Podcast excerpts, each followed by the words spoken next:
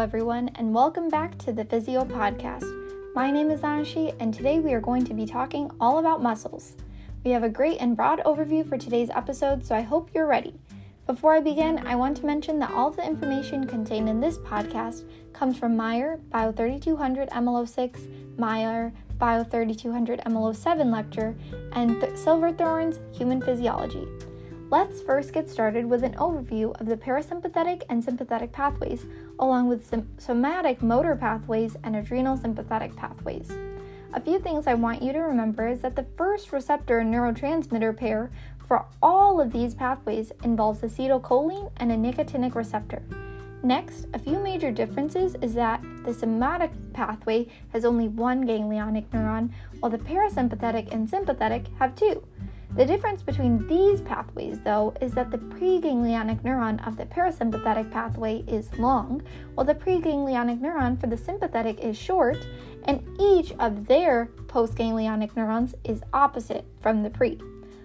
Also, with sympathetic, there are usually two coupled pathways, and the postganglionic cell releases norepinephrine, while the postganglionic cell for parasympathetic releases acetylcholine on muscarinic receptors the adrenal medulla will release epinephrine into the blood vessels.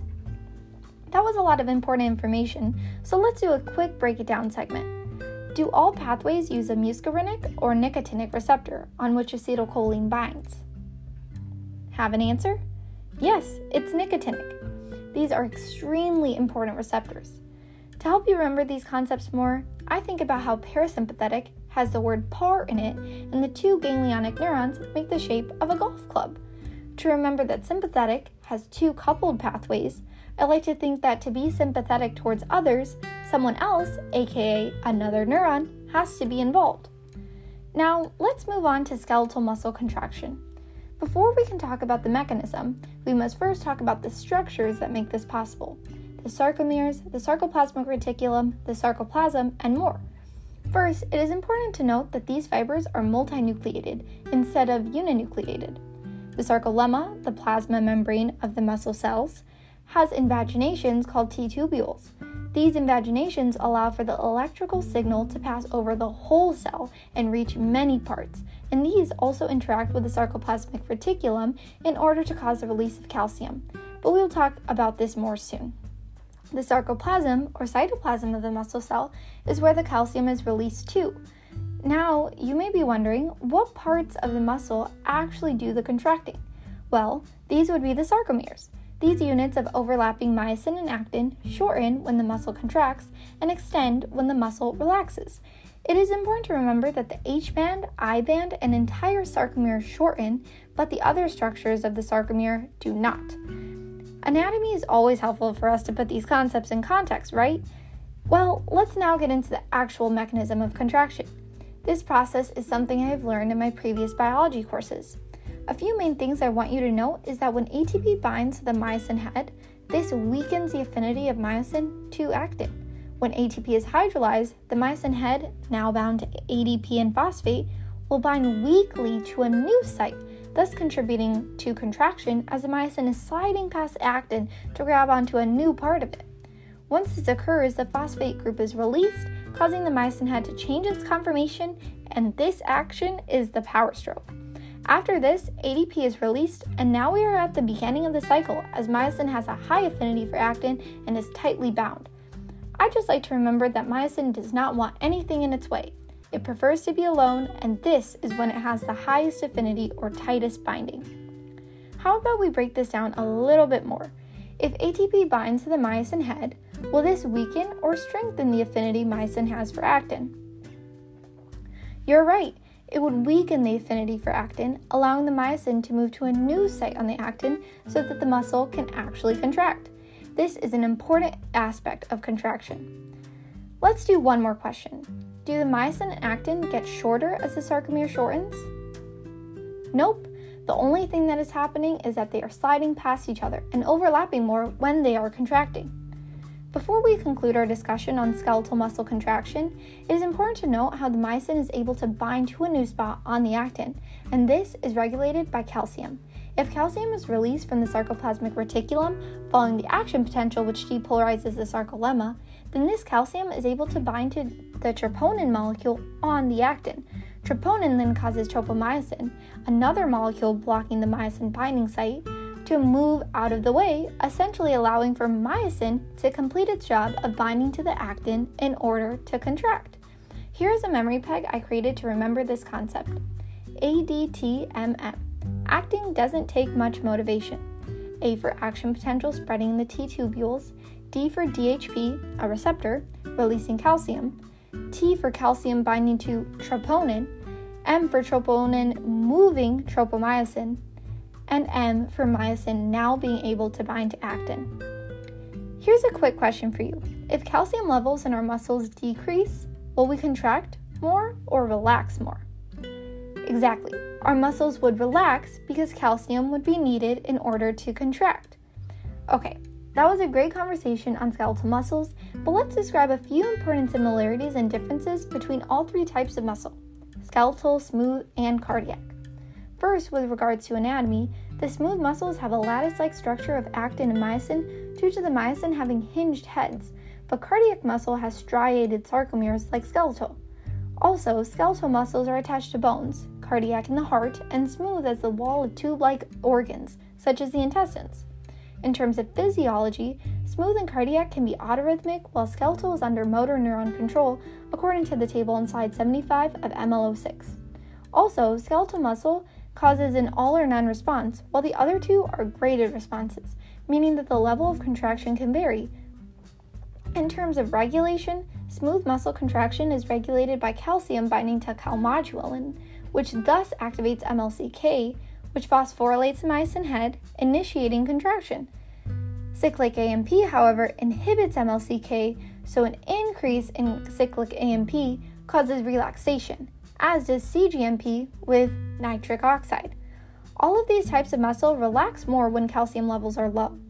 Regulation for cardiac muscles is very similar to that of skeletal muscles, being the concentration of calcium, action potentials, and more. Next, we will be talking about the control of movements and the spindle reflex. Inside the extrafusal fibers of the muscle are muscle spindles, and these tell our brain if our muscles are stretching or not. We also have the Golgi tendon organ, which senses force and prevents us from tearing muscles. Lastly, our joint receptors are used to sense changes in pressure and help us with position. I just have a few rules of thumb to help you remember these concepts. The alpha motor neurons are found in the extrafusal fibers, and when they fire in conjunction with the gamma motor neurons found in the intrafusal fibers, the muscle shortens and the firing rate stays constant because the intrafusal fibers maintain their tension. This process is known as alpha gamma coactivation. Also, the muscle spindle sensory neuron, as quoted by Dr. Meyer, will change their firing rate only when something unexpected occurs. As such, if we think about what happens in one muscle, when the spindle sensory neuron increases its firing rate, the alpha motor neuron will increase its firing rate as well in order to cause contraction. If we are discussing a reflex like the knee jerk reflex, the two sets of muscles will do opposite things, aka the hamstring relaxes while the quadriceps contract. The opposite occurs when discussing the flexion reflex and cross extensor reflex, in which the leg that hits a stimulus flexes while the other extends. On the leg that hit the stimulus, the hamstring contracts and the quadriceps relax. Let's break this concept down with a quick question. When the alpha and gamma motor neurons fire at the same time, the firing rate increases, decreases, or stays constant? Yes, it stays constant because tension is maintained. For our last portion of this podcast, we will be discussing the cardiac muscle in particular and how these action potentials compare to other types.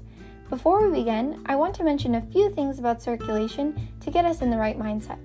A few things that increase resistance are small vessel diameters, high blood viscosity, and a long vessel length, according to Meyer on slide 32 of ML07. Also, the flow velocity can be described by the flow rate divided by cross sectional area, according to Meyer on slide 37 of ML07, and this essentially describes how fast a volume of blood is moving. Now, let's compare neuronal action potentials, cardiac myocyte action potentials, and autorhythmic action potentials. The cardiac contractile cells use calcium channels and can be identified by a plateau region right after the peak membrane potential is met. This AP can be described by the opening of first sodium channels, their closing, fast K plus channels opening at peak to get slight repolarization, then those channels close while calcium open in the plateau region, and then those close while slow K plus open. In this action potential, certain permeabilities of ions change over the course of time. The cardiac autorhythmic cells, on another note, are found in the SA node according to slide 45 of ML07. These APs use different ion channels like the IF channels. These channels open to membrane hyperpolarization, releasing sodium to depolarize the membrane, causing calcium channels to open right before the threshold is met, causing more Ca2 plus channels to open, leading to the action potential. Slow K plus channels are also again used to cause repolarization. These two types of action potentials compare to neuronal action potentials in a few ways. All utilize slow potassium channels to repolarize, but the neuronal action potentials utilize only voltage or ligand gated sodium channels, while the other two use channels that make the membrane more permeable to calcium. The myocyte action potential is also the only one to use fast potassium channels. All of the action potentials have a depolarization, peak, and repolarization of sorts, though, which is important to note. Overall, I like to think about these action potentials in terms of their function. The plateau region of the myocyte is extremely important to prevent the summation of multiple action potentials all at once, according to Meyer on slide 43.